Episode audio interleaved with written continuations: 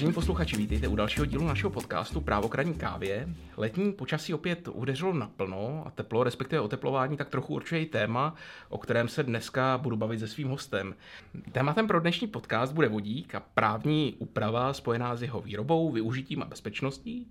A hostem bude eh, Robert Rice, advokát PRK Partners, který u nás právě situaci ohledně alternativních paliv eh, trošku odborně sleduje. Roberte, ahoj. Martina ahoj a děkuji za pozvání. Eh, tak eh, pokud se začneme obavit o vodíku, možná by bylo dobré si říct, eh, co to vodík je. Já si pamatuju z chemie, že je to nejjednodušší a nejlehčí prvek naší periodické tabulky, že má atomové číslo jedna, že je to nejběžnější prvek na Zemi, že obvykle se vyskytuje v plynném stavu a že je výbušný a hořlavý. A to je tak asi všechno, co si z chemie z gymnázia pamatuju. Zapomněl jsem, Roberte, na něco podstatného? A také si z chemie uh, na Gimplu moc nepamatuju, to se přiznám, ale aby jsme náš podcast a to povídání trochu zarámovali, tak uh, jsem si dohledal pár uh, faktických údajů, tak, tak bych je tady sdělil. Uh, vodík je jako chemický prvek objevil fyzik a chemik Henry Cavendish někdy v roce 1766 a jedná se o nejvíce se vyskytující prvek ve vesmíru. Ve vesmíru se vyskytuje především ve hvězdách, mm-hmm. samostatně jako H2 a na Zemi se vyskytuje ve sloučeninách, eh, typicky voda H2O, že to je jasné, nebo třeba metan, 13 CH4. A eh, z těchto sloučenin se, se vodík dneska eh, extrahuje a potom využívá dál v průmyslu. Co je zajímavé, je, že 1 kg vodíku obsahuje více energie než třeba 1 kg ropy nebo zemního plynu. Mm-hmm. Nicméně vodík je velmi objemný, takže ta Eh, jeho slabá stránka je, je právě ten objem a uh, trable spojené vlastně s přepravou, uh, přepravou toho vodíku na další vzdálenosti mm-hmm. a jeho skladováním, uh, které je nutné pro to, pro to využití. Jak známo z poslední doby, zemní plyn se skapalňuje, vyrábí se z něj LNG, Liquefied Natural Gas, někdy, mm-hmm. někde kolem minus 170 stupňů Celsia. Pokud bychom chtěli skapalnit vodík, musíme ho schladit na 253 stupňů Celsia Eh, minus a eh, tohle skapalnění vlastně sebere eh, zhruba jedna třetinu energie, kterou ten vodík sám o sobě obsahuje, takže je to energeticky náročný a mm-hmm. vlastně nevýhodný proces. Mluvil si o vlastně výbušnosti a, a nějaký potenciální nebezpečnosti vodíku, tak bych chtěl ještě posluchače uklidnit. Z mého pohledu je to vlastně jenom věc technologie a dodržování nějakých bezpečnostních postupů. Toto, jestli je vodík bezpečný nebo není. A v tomhle ohledu vlastně není rozdíl mezi konvenčními palivy a, a vodíkem žádný a bezpečností se od roku 2017 zabývá Evropský panel pro vodíkovou bezpečnost, který vlastně dotváří ty standardy Eh, aby, aby zacházení s vodíkem a jeho využití bylo eh, i do budoucna bezpečné. Eh, díky, tímto si dovolím zavřít náš ad hoc speciál Chemie kraní krávě a pojďme pokračovat právem. A než se dostaneme k hlavnímu tématu, a sice k využití vodíku při mitigaci změny klimatu, pojďme si říct, k čemu se vodík ještě využívá. Vodík je v současné době velké téma, ale nicméně je potřeba říct, že se vodík využívá po dlouhou dobu, především v chemickém průmyslu. Mm-hmm. V mhm. současné době se ho využívá někde kolem 100 milionů tun ročně, jak jsem řekl, především kvůli jeho chemickým vlastnostem a, a do budoucna se právě spíš uvažuje o využití vodíku v energetice. Mezi ty základní využití vodíku jako chemické suroviny patří například výroba amoniaku. Vodík mm-hmm. je mhm. zásadní pro výrobu vlastně hnojiv, dále slouží při rafinaci a osiřování ropy, v potravinářství, při stužování eh, tuků nebo při výrobě eh, metanolu nebo také v metalurgii při získávání kovů. Mm-hmm. No a do budoucna se, se uvažuje o vodíku jako především energetickém zdroji a to hned několika odvětvích. Nejvíce skloněná je doprava.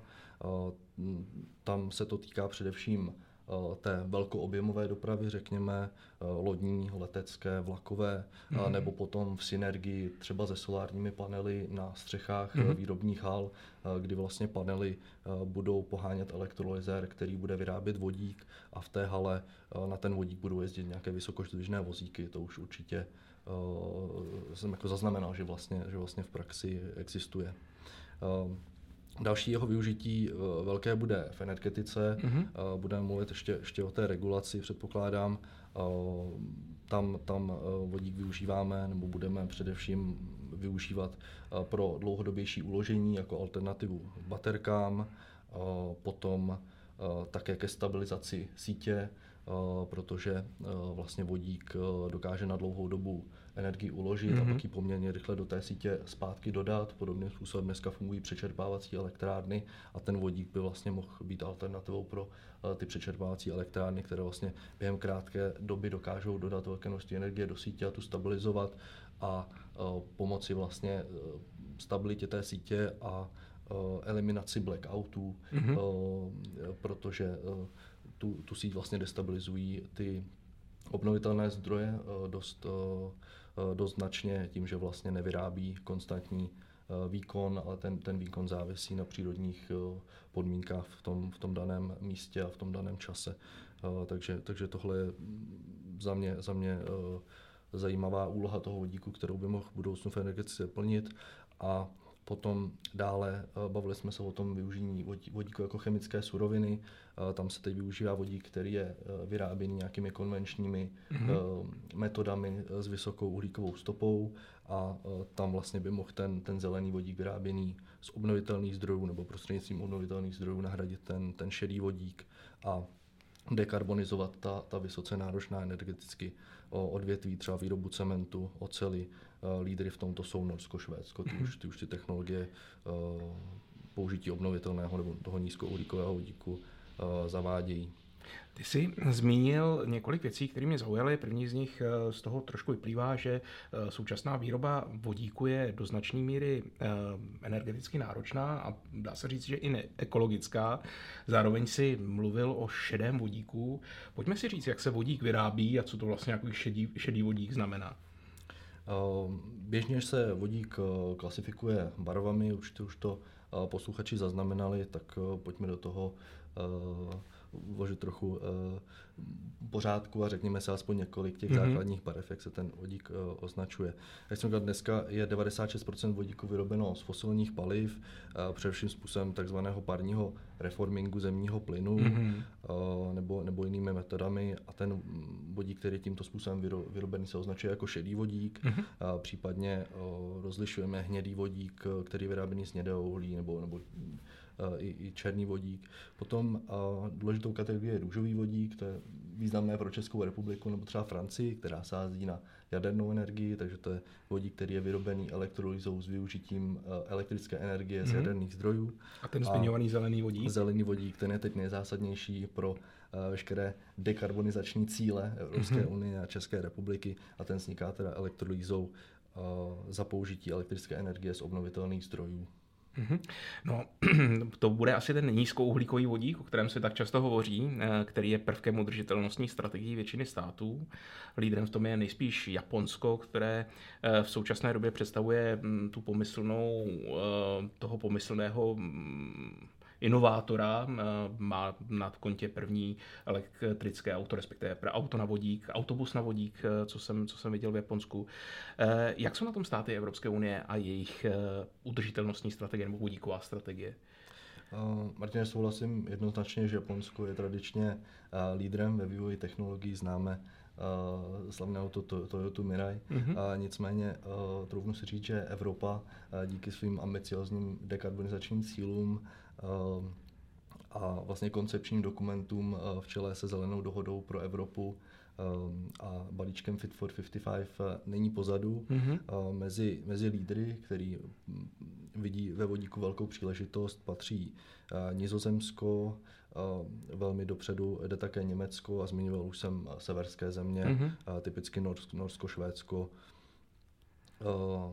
Na úrovni Evropské unie vznikla 8. července 2020 vodíková strategie Evropské unie, což je tedy nástroj a návod, jakým způsobem dosáhnout dekarbonizace průmyslu v těch těžko dekarbonizovatelných odvětvích mm-hmm.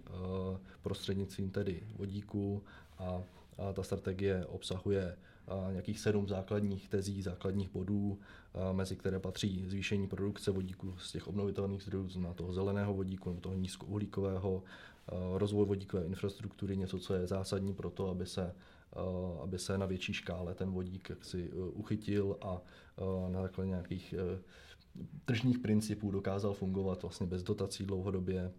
Dále integrace do průmyslových procesů, podpora, podpora výzkumu a inovací spojených s vodíkovými technologiemi, to souvisí úzce tedy s, i s tou, s tou infrastrukturou, o které jsem mluvil. Mm-hmm.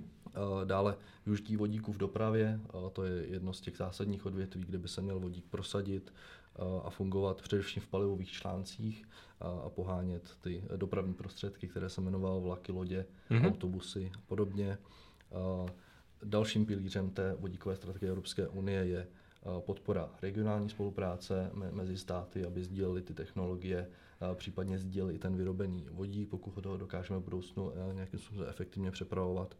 A dále vytvoření konkurenceschopného vodíkového trhu, což je vlastně cíl pro celou Evropskou unii, aby byla konkurenceschopná vůči třeba Spojeným státům americkým, kde také ty vodíkové technologie se rozvíjejí velmi rychle.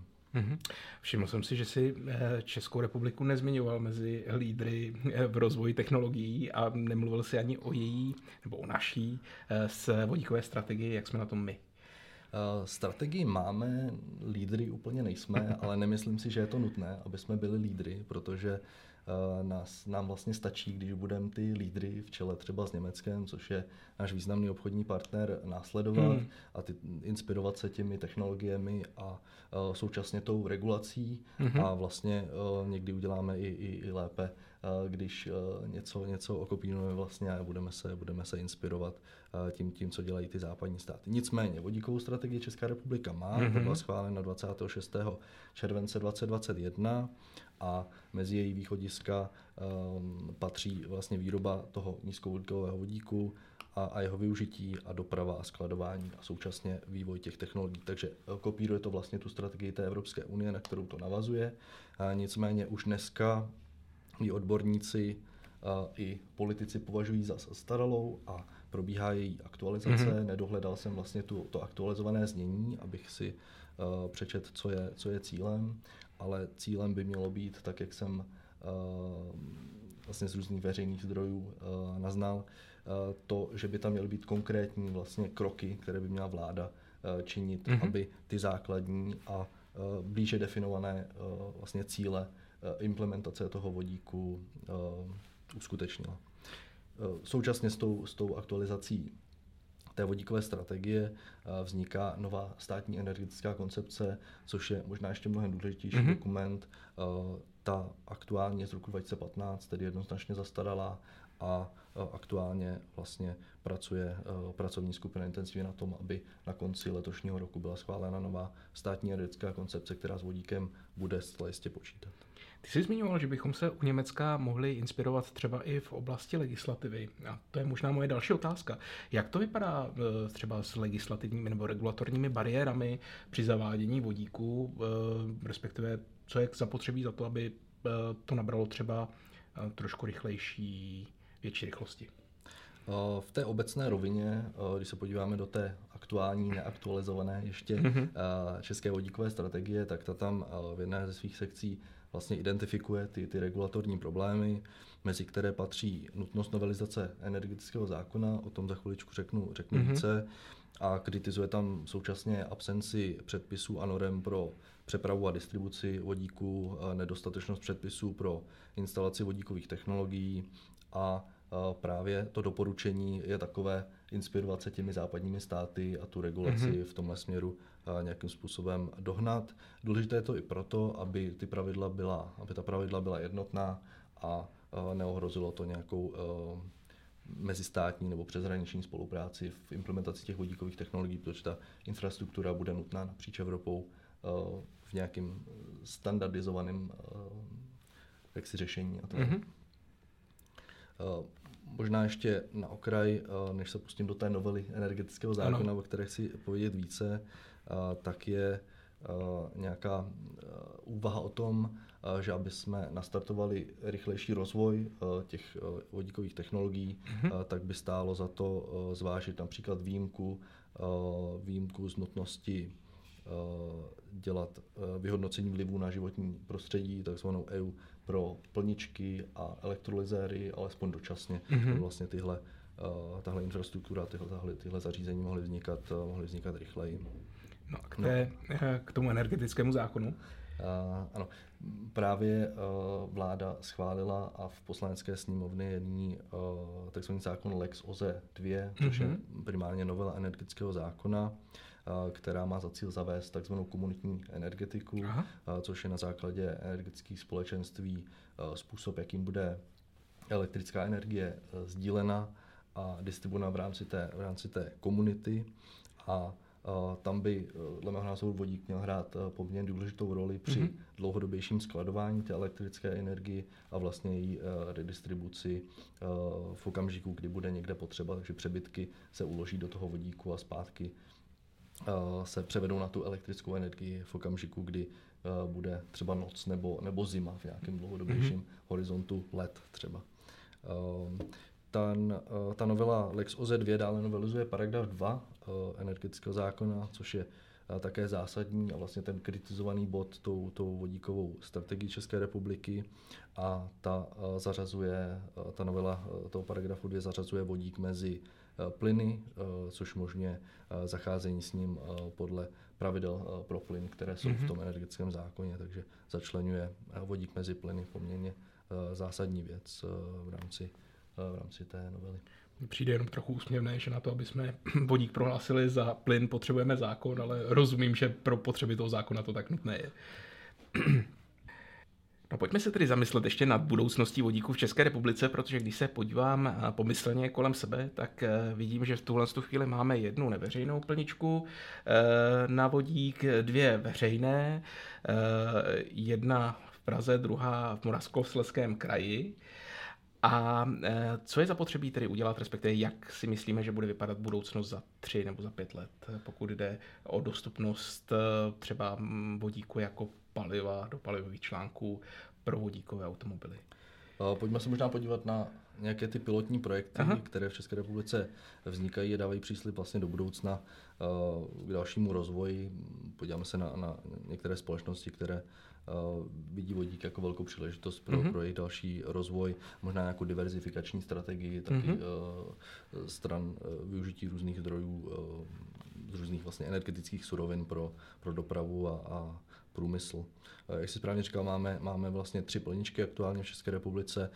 Do budoucna platí, že podle dohody evropských ministrů dopra, dopravy by mělo vzniknout každých 200 km vlastně jedna, jedna plnička na hlavních tazích, takže poměrně široká síť, která by pak umožňovalo, vezmeme-li nějaký do 700 km jednoho vodíkového auta nebo mm-hmm. autobusu, poměrně snadnou dopravu v rámci, v rámci celé Evropy.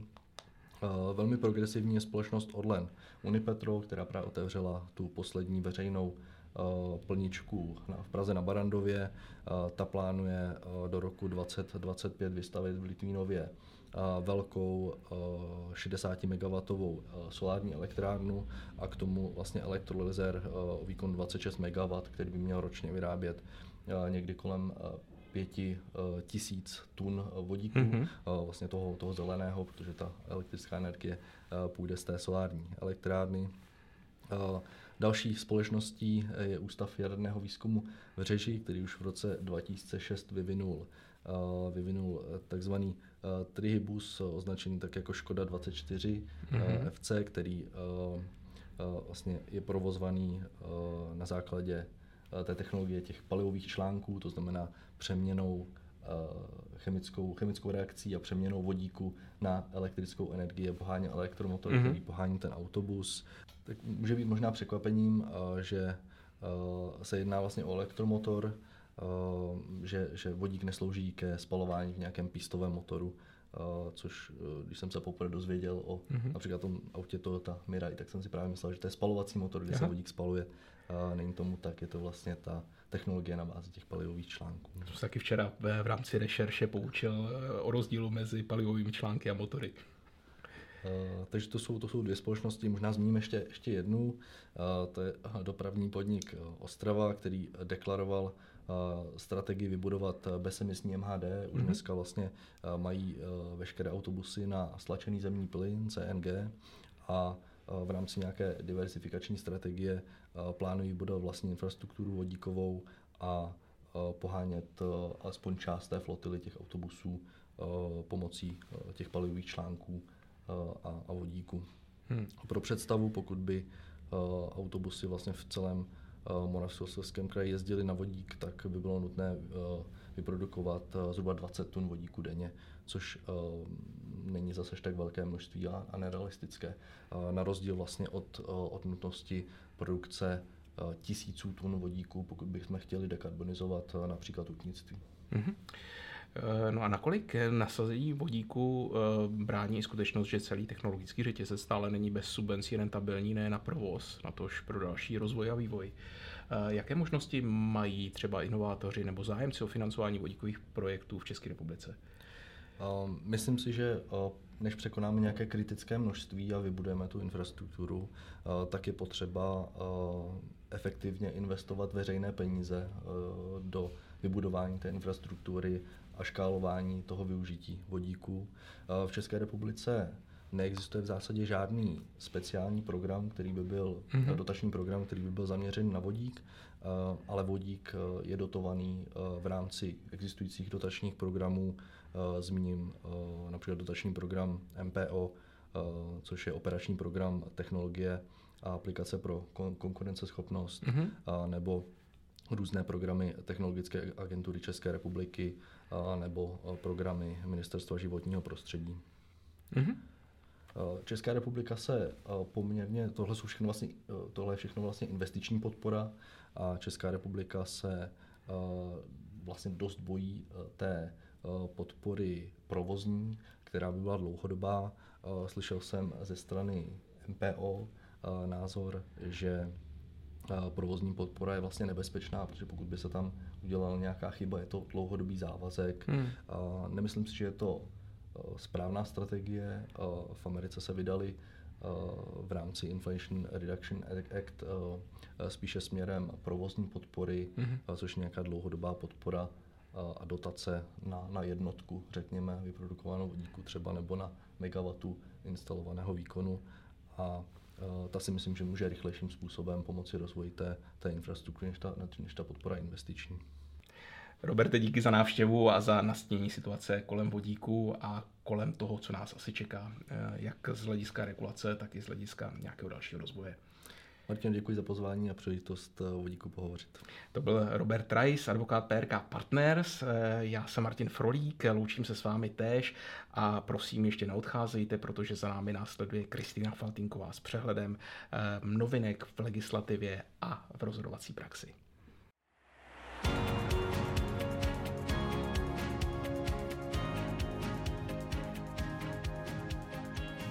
Zdravím vás, vážení posluchači. Poté, co jste si poslechli zajímavý rozhovor o vodíku, vás já, Kristýna Faltinková, provedu novinkami z legislativy a judikatury.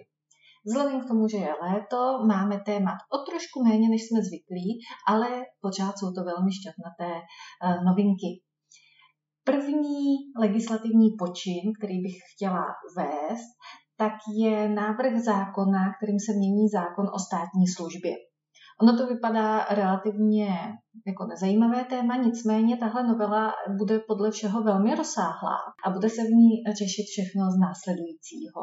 V prvním kroce tak by mělo dojít ke změně uh, vlastně koordinační úlohy v oblasti státní služby a to tak, že bude převedena z Ministerstva vnitra na úřad vlády České republiky což by mělo odpovídat původní představě, že koordinační úlohu má plnit nezávislé generální ředitelství státní služby.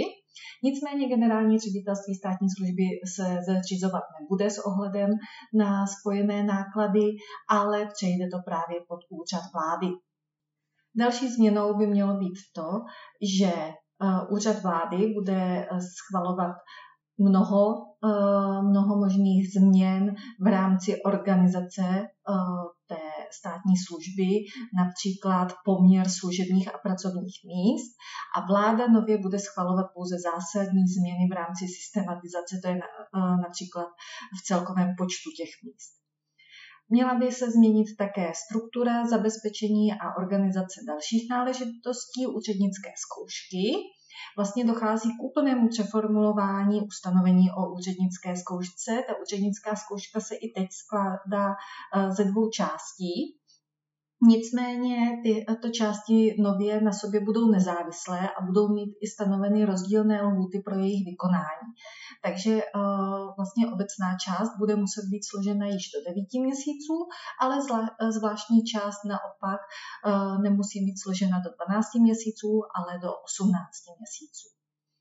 Současně by taky eh, mělo dojít ke zjednodušení a spružnění vybrané, eh, vybraných personálních procesů, a to eh, zejména ve vztahu k možnostem skončení služebního poměru. Pro ty, kdo služební poměr neskončí, a současně zvládnou ty nové zkoušky, tak bude vlastně zaveden nový adaptační proces jako povinný soubor opatření usnadňujících nástup státního zaměstnance do služby. A v případě, že by někdo změnil své zařazení v rámci služby, tak tam vznikne nová takzvaná osvědčovací doba v délce tří měsíců, což je něco jako zkušební doba, eh, doba ale pro osoby, které, eh, u kterých nevzniká nový pracovní nebo služební poměr.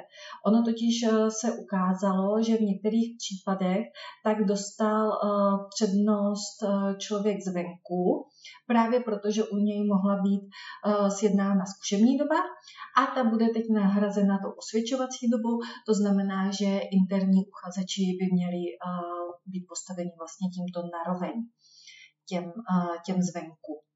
Další eh, otázka se týká eh, minimálního dosaženého vzdělání nebo vůbec požadavků na vzdělání a bude možné vlastně vykonávat státní zprávu i v případě dosažení středního vzdělání s maturitou. Samozřejmě to bude otázka ještě dalších, dalších detailů a konkrétních zařazení.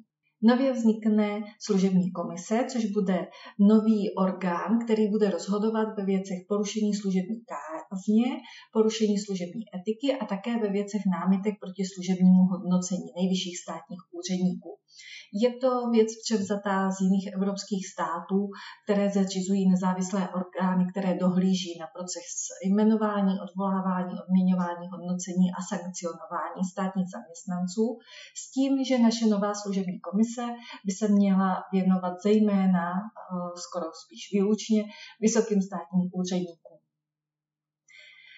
procesu jmenování státních tajemníků je nově osobou příslušnou ke jmenování eh, těch státních tajemníků na místo vlády nejvyšší státní tajemník, neboť nejvyšší státní tajemník je prý zároveň služebním orgánem státního tajemníka a rozhoduje o všech věcech týkajících se jeho služebního poměru.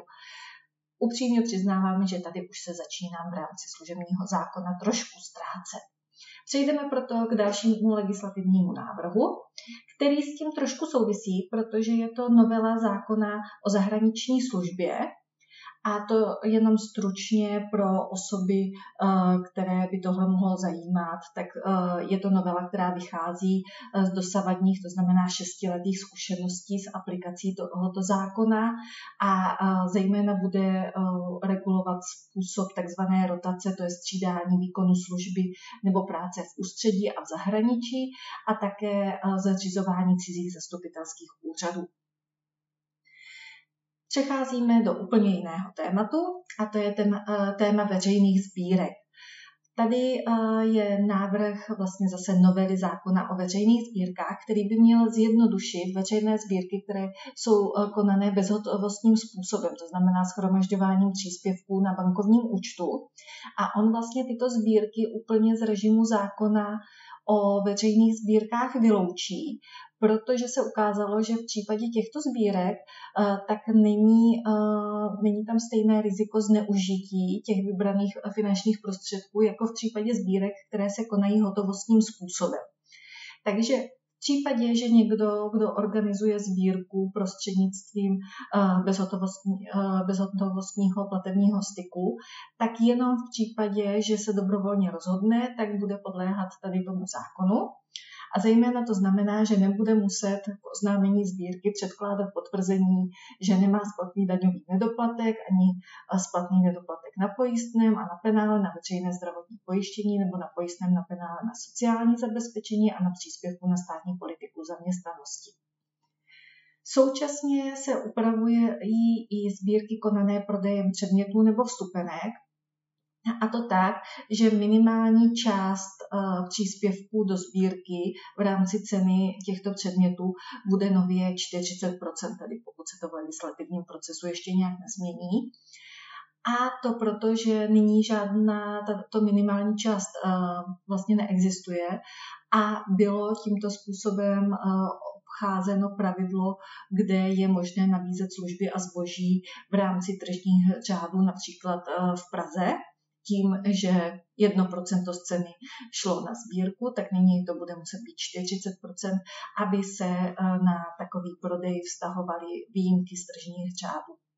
Současně ale zase pro organizátory sbírek tak se možná zjednodušuje to, že výslovně bude umožněno hradit z výtěžku sbírky i nepřímé náklady sbírky, pokud tyto náklady budou transparentně uvedeny v účelu sbírky. Podle všeho v dosavadní praxi tak by eh, vznikaly různé pochybnosti o tom, zda konkrétní náklady souvisí nebo nesouvisí s účelem sbírky, takže se nově říká, že to můžou být i nepřímé náklady, pokud o tom ale byli vlastně ti dárci předem informováni.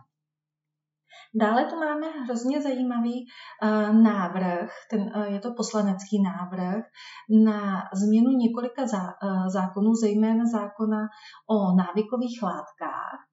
A tento návrh se týká takzvaných eh, psychomodulačních látek, což by měla být nová kategorie látek, které jsou definovány jako psychoaktivní látky, které představují eh, ale nízké riziko negativních zdravotních nebo sociálních dopadů na jednotlivce a společnost a jejichž informované užívání představuje pro dospělého člověka z hlediska vzniku závislosti akceptovatelné riziko. Tyto psychomodulační látky by tedy nově byly uh, zařazeny uh, do toho zákona o návykových látkách. Současně ale by uh, se vlastně jejich regulace propsala i do zákona o reklamě, kdyby veškerá reklama na tento typ psychomodulačních látek byla zakázána.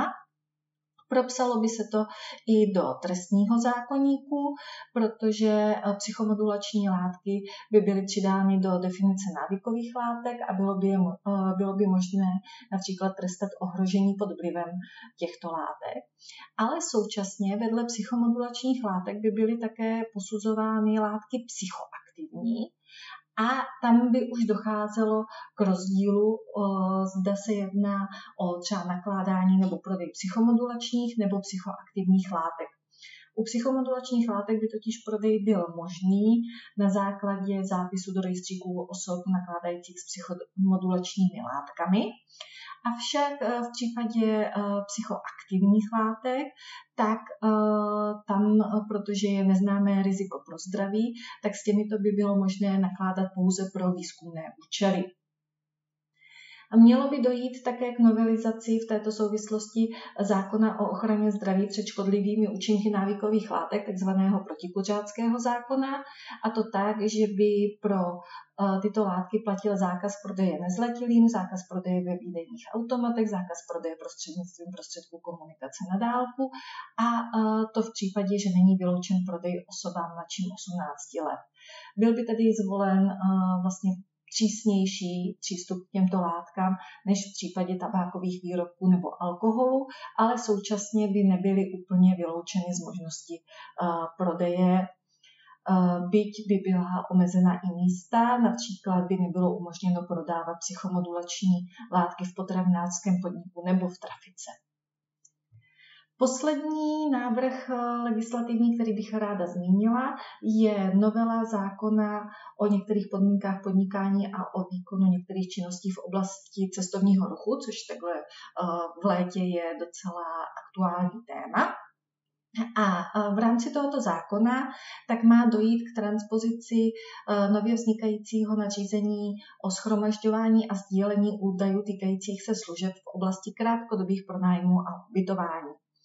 Hlavním cílem zákona, aspoň deklarovaným, je e, vytvořit nástroje pro zprávu místního poplatku z pobytu tak, aby e, to bylo vlastně pro ty poskytovatele ubytovacích služeb jednodušší. Mělo by eh, vzniknout digitální kontaktní místo, kam by eh, jednou zadali vlastně veškeré eh, informace ti ubytovatele a už by to nemuseli dále řešit.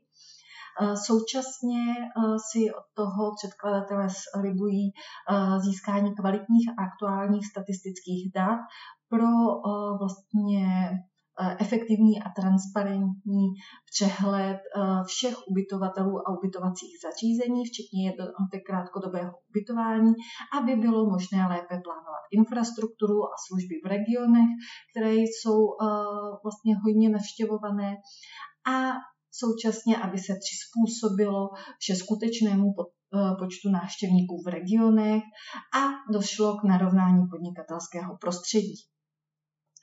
Nicméně, když to tak čtu, už tu důvodovou zprávu, mám pocit, že hlavním důvodem je získat co nejvíce informací právě o jednotkách krátkodobého ubytování. Je tam povinnost elektronické registrace a elektronického vedení evidence ubytovaných hostů a že toto celé souvisí s Airbnb a celou regulací vlastně této oblasti, která stále probíhá a upravuje se. Nyní bych eh, ráda se dostala k eh, nové judikatuře. Nemám toho pro vás mnoho z judikatury, nicméně řekla bych, že jsou to docela zajímavé, eh, zajímavá témata. První, co bych chtěla zmínit, tak je rozsudek Nejvyššího soudu spisová značka 33 CDO 1507 z roku 2022 a to eh, je rozhodnutí, které bylo nyní i eh, lehce medializováno eh, v rámci právnické obce, si myslím, že už jste o něm slyšeli, protože nejvyšší soud posuzoval nárok na vrácení rezervačního poplatku, který si realitní kancelář v postavení podnikatele chtěla ponechat s odůvodněním, že ji započetla vůči své pohledávce na smluvní pokutu, protože zájemci o koupě nemovitosti odmítli uzavřít uzavřít realitní smlouvu. A v daném případě se soudy vlastně zabývaly tím, zda v případě, kdy byla uzavřena trojstraná smlouva o, o rezervaci, tedy mezi prodávajícími, kupujícími a tím realitním zprostředkovatelem. V situaci, kdy realitního zprostředkovatele si uh, vlastně původně najali prodávající, aby jim pomohl s prodejem nemovitosti, tak zda se v takovém případě na tuhle smlouvu eh, vztahují ustanovení zákona o realitním zprostředkování, která uvádí, že ve smlouvě o realitním zprostředkování nelze zájemci uložit povinnost uzavřít realitní smlouvu, po případě smlouvu o uzavření budoucí realitní smlouvy, protože podle důvodové zprávy jde o reakci na nežádoucí praxi realitních zprostředkovatelů, kteří se obdobné povinnosti snaží ve smlouvách uvádět, aby eh, ale to odporuje vlastně povaze zprostředkovatelských smluv, protože zprostředkovatelské smlouvy by měly vycházet z toho, že ten realitní zprostředkovatel umožní uzavření smlouvy a ne, že toho svého klienta k jejímu uzavření vlastně donutí. Jenomže tady, jak už jsem říkala, tak se vlastně ta realitní uh, společnost uh, bránila tím, že ti kupující, kteří měli uh, zaplatit tu smluvní pokutu, tak nebyli jejími klienti, protože uh, je si najali prodávající. Eh, ta realitní společnost přímo uváděla, že v praxi, kdyby eh, vlastně ten eh, přístup těch nižších soudů byl potvrzen, tak by docházelo ke zcela absurdní situaci, kdy strana kupující bude blokovat jiným zájemcům možnost o koupi nemovitosti, protože si ji zarezervuje, ale sama nemůže se nemůže ke koupi platně zavázat a není povinna transakci dokončit. Takže nemovitost je zablokovaná na základě té rezervační smlouvy ale kupující nemusí uh, vlastně k té uh, koupi nakonec přistoupit.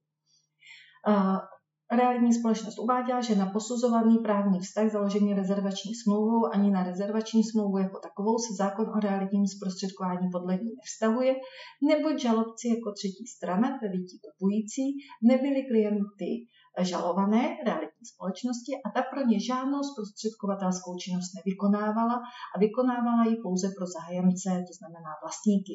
Nicméně nejvyšší soud dal zapravdu soudu prvního stupně a odvolacímu soudu a dospěl k závěru, že v daném případě žalovaná jako realitní zprostředkovatel se ve smlouvě zavázala poskytnout žalobcům jakožto zájemcům o nabití vlastnického práva realitní zprostředkování za úplatu, protože se zavázala vykonávat činnost směřující k uzavření realitní smlouvy, zajistit návrh realitní smlouvy nebo budoucí realitní smlouvy a bylo vlastně uvedeno i, jakým způsobem bude uhrazena ta provize realitního zprostředkovatele a to právě prostřednictvím rezervačního poplatku, který platili ti zájemci.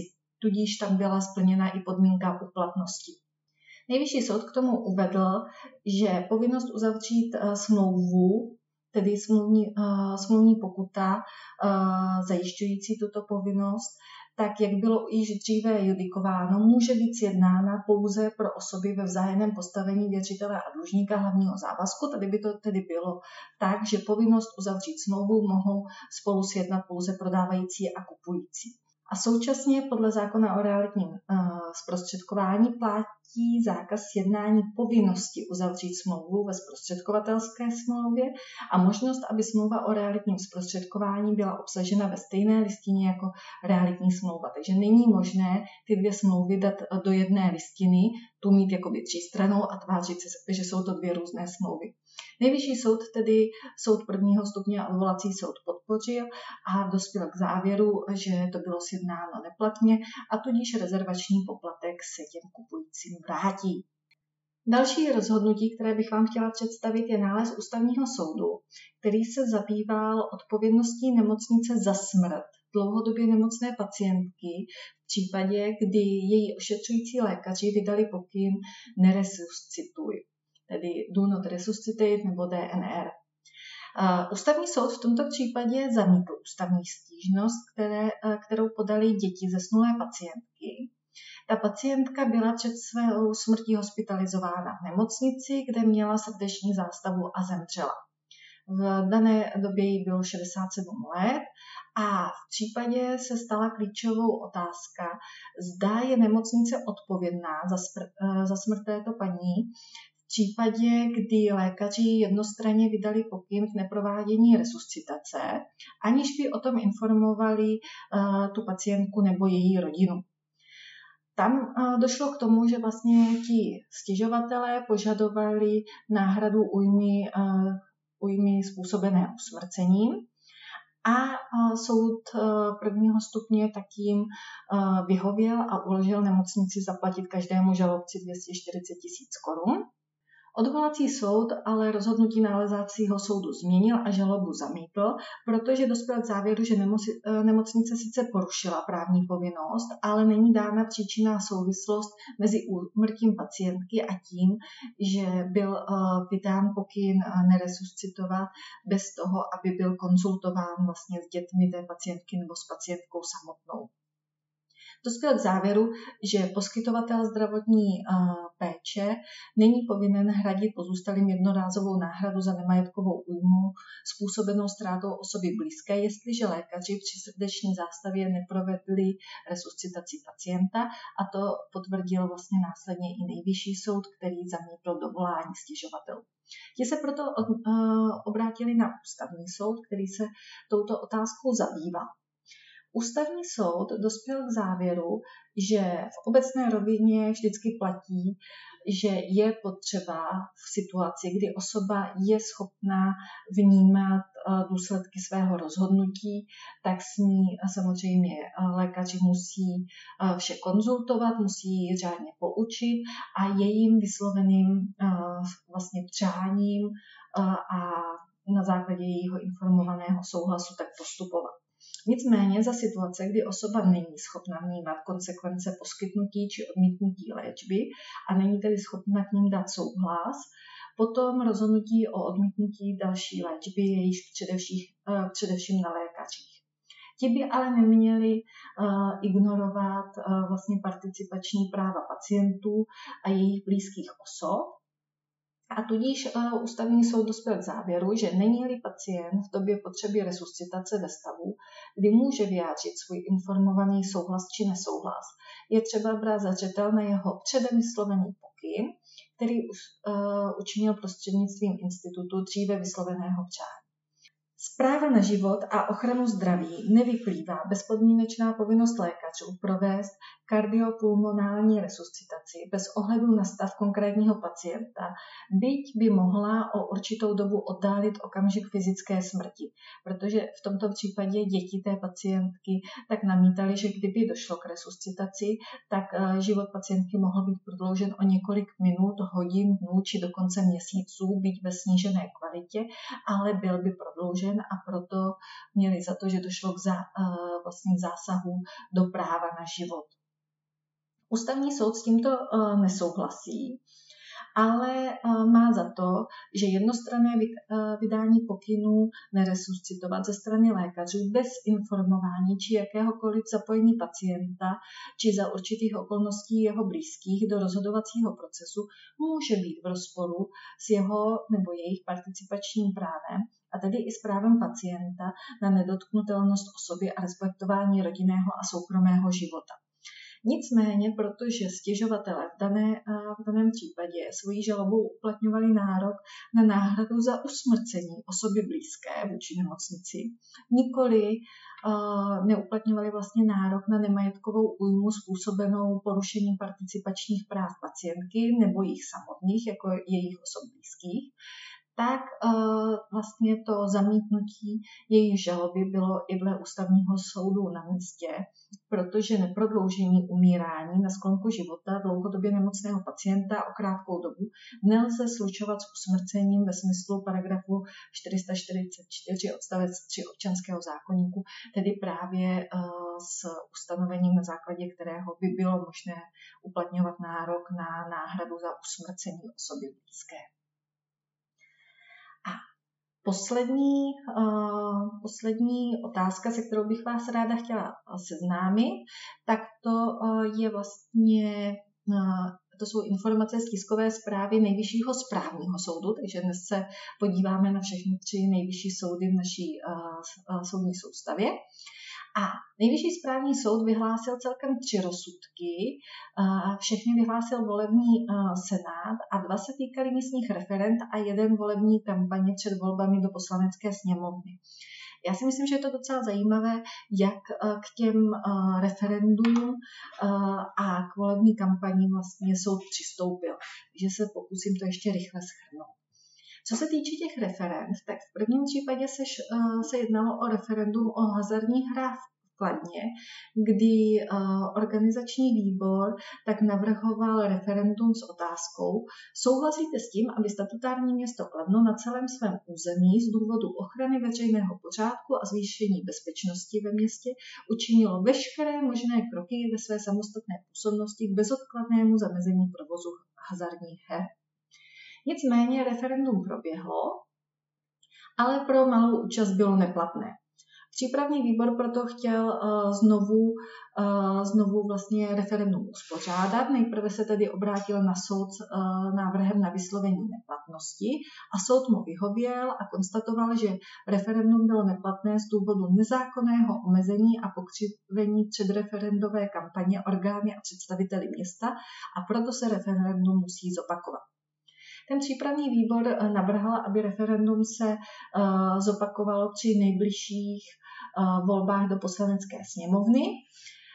A proti tomu vedení město protestovalo a chtělo referendum vyhlásit již na 15. dubna 2023. Přípravný výbor opět u soudu uspěl, neboť soud nejprve eh, vydal eh, předběžné opatření, které, eh, kterým zabránil hlasování toho 15. dubna 2023 a následně vyhověl referendu a stanovil termín na nejbližší volby do poslanecké sněmovny. A proti tomu se teda uh, město Kladno bránilo kasační stížností, kterou uh, posuzoval nejvyšší správní soud a dospěl k závěru, že podle volebního uh, senátu nejvyššího správního soudu má přípravný výbor nárok na to, aby požadoval hodný termín pro hlasování v referendu spolu s celostátními volbami. V zásadě řekli, že město má jenom velmi omezené možnosti, proč nevyhovět návrhu toho přípravného výboru. A v daném případě dokonce uh, zdůraznili, že pokud to bylo právě město, které svým nezákonným omezením a pokřivením předreferendové kampaně způsobilo neplatnost toho předchozího hlasování, tak je nepatřičné, když nyní tvrdí, že, na další, kam, uh, že další kampaň už není třeba a že referendum může proběhnout již vlastně v, v rámci velmi krátké doby, což mělo být toho 15. dubna. Druhé referendum, který, eh, kterým se nejvyšší správní soud zabýval, tak bylo referendum v obci Jeníšově, ve kterém se eh, řešilo, zda Souhlasíte s budoucí výstavbou bytových domů na území obce Jeníšov, to je domů s více než třemi samostatnými byty, dvěma nadzemními podlažími a jedním podzemním podlažím a podkrovím na území obce Jeníšov. Eh, v daném případě tak krajský soud opět vlastně podpořil ten přípravný výbor, neboť dospěl, dospěl k závěru, že se jedná o takzvané konzultativní referendum a byť je položená otázka poměrně obecná, tak to u tohoto typu referenda nevadí, protože obec se musí tím výsledkem řídit a přijmout následně konkrétní kroky, aby ten výsledek nějakým způsobem uvedla do praxe. A poslední rozhodnutí, eh, které řešil volební senát Nejvyššího správního soudu, tak eh, se týkalo spolku Svoboda projevu. A my jsme o něm už mluvili v, eh, v předchozích právních novinkách, protože tento dotáhl až k ústavnímu soudu. V daném případě šlo o to, že Spolek Svoboda projevu se zúčastnil volební kampaně před volbami do poslanecké sněmovny v roce 2017 bez předchozí registrace u úřadu a to prý tím, že zadal celkem 342 inzerátů s nadpisem Proč nám chce Andrej Babiš vládnout? a vydával pozvánky na besedy na různých místech eh, v České republice, které měly být spojeny s projekcí filmu Selský rozum a s prodejem knihy Žlutý baron. Současně ještě nechal vylepit 22 kusů plakátů s kampaní Žlutý baron a, a to zase v době před těmi volbami. Nicméně se ukázalo právě podle eh, rozhodnutí ústavního soudu, že eh, nejprve je třeba, aby se kandidát ve volbách zaregistroval a až následně je možné, aby se registrovaly třetí osoby, které se hodlají nějakým způsobem účastnit předvolební kampaně ve vztahu k tomuto konkrétnímu kandidátovi. Ke všem těm jednáním, za které spolek Svoboda projevu eh, měl uloženou pokutu 27 tisíc korun za přestupek, tak došlo předtím, než politické hnutí ANO 2011 podalo kandidátní listinu, na které byl uveden Andrej Babiš jako kandidát a tudíž se vlastně tento spolek nemohl zaregistrovat jako třetí osoba, která se chce účastnit předvolební kampaně ve vztahu k Andreji Babišovi, který ještě nebyl registrován jako kandidát a proto se ani nemohli uh, dopustit přestupku spočívajícího v tom, že registrování nejsou. Já doufám, že i dnešní schrnutí judikatury a legislativy vás informovalo o něčem novém, o čem jste ještě nevěděli, že třeba některá informace bude použitelná i ve vašem uh, praktickém životě a budu se těšit na slyšenou zase za 14 dní.